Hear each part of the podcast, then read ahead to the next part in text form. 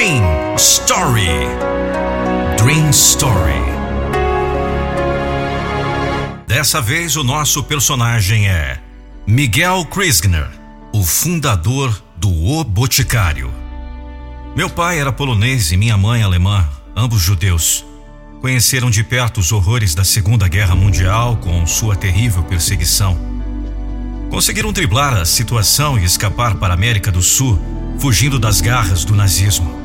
Eu nasci em La Paz, na Bolívia, em 1950 e tive a infância difícil de uma criança de vida diferente.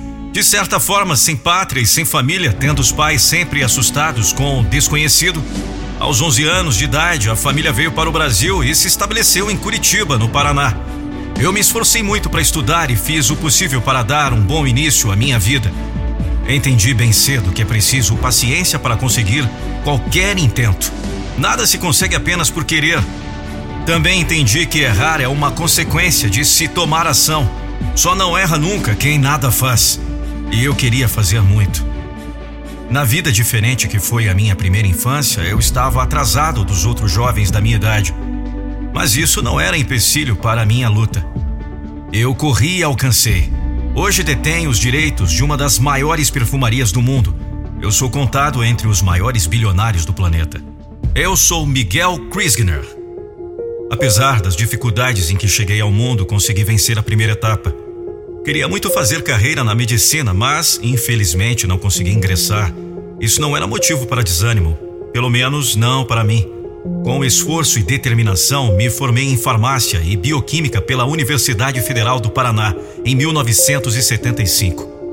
Comecei estagiando na indústria farmacêutica e em laboratórios de análise clínica. Dois anos depois, em 1977, decidi partir para o empreendedorismo. Tomei emprestado de um tio o valor de 3 mil dólares e abri uma farmácia de manipulação. Chamei-a de O Boticário, com o intuito de homenagear os antigos farmacêuticos que comercializavam seus medicamentos em uma botica e os manipulavam de modo artesanal. Na verdade, foi assim que eu também comecei a trabalhar. Não tardou e eu reparei em certo detalhe. Grande parte da minha clientela era formada por mulheres. Foi aí que eu tive a ideia de produzir cosméticos.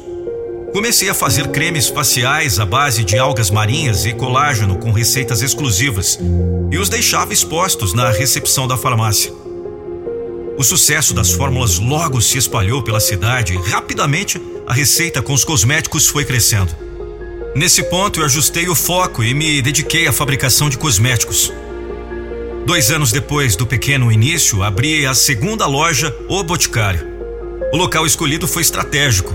O Aeroporto Internacional Afonso Pena, em São José dos Pinhais, na Grande Curitiba. Isso fez com que meus produtos fossem levados e espalhados para todos os cantos. Com essa alavancada e, naturalmente, alcançando maior visibilidade, abri o primeiro ponto fora do estado. A terceira loja foi aberta em Brasília eu não tinha essa pretensão e nem percebi, mas estava me tornando um dos precursores do sistema de franchising brasileiro. Foi aí que apareceu uma ajudinha do acaso e que nunca é demais. A Rede Globo de televisão levou ao ar em 1985 a novela A Gata Comeu. Uma das personagens era proprietária de uma perfumaria. O principal produto que ela trabalhava era a linha de sais relaxantes Fito Relax, de O Boticário. Daí em diante o negócio prosperou com rapidez. Lá pela segunda metade da década de 1980, contava com centenas de pontos espalhados pelo país. E antes de alcançar o ano de 1990, já contava com quase mil lojas. Com esse crescimento, era necessário ampliar também a fabricação, de modo que a primeira fábrica veio à existência também na década de 1980 por volta desse tempo, o negócio saiu do Brasil, tendo a primeira loja em terras estrangeiras aberta em Portugal. O medo de errar atrofia o processo. Um dos meus produtos de maior sucesso até hoje nasceu pela falta desse medo. Fiquei sabendo que o Silvio Santos planejou abrir uma empresa de perfumes e mandou produzir 60 mil pequenos frascos em forma de ânfora. Por alguma razão, ele desistiu de abrir a empresa e estava vendendo os vidrinhos estocados.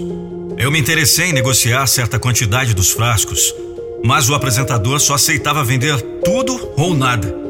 Eu não tinha dinheiro para pagar, mas comprei mesmo assim. Acelerei o lançamento de uma fórmula que ainda nem tinha sido testada completamente.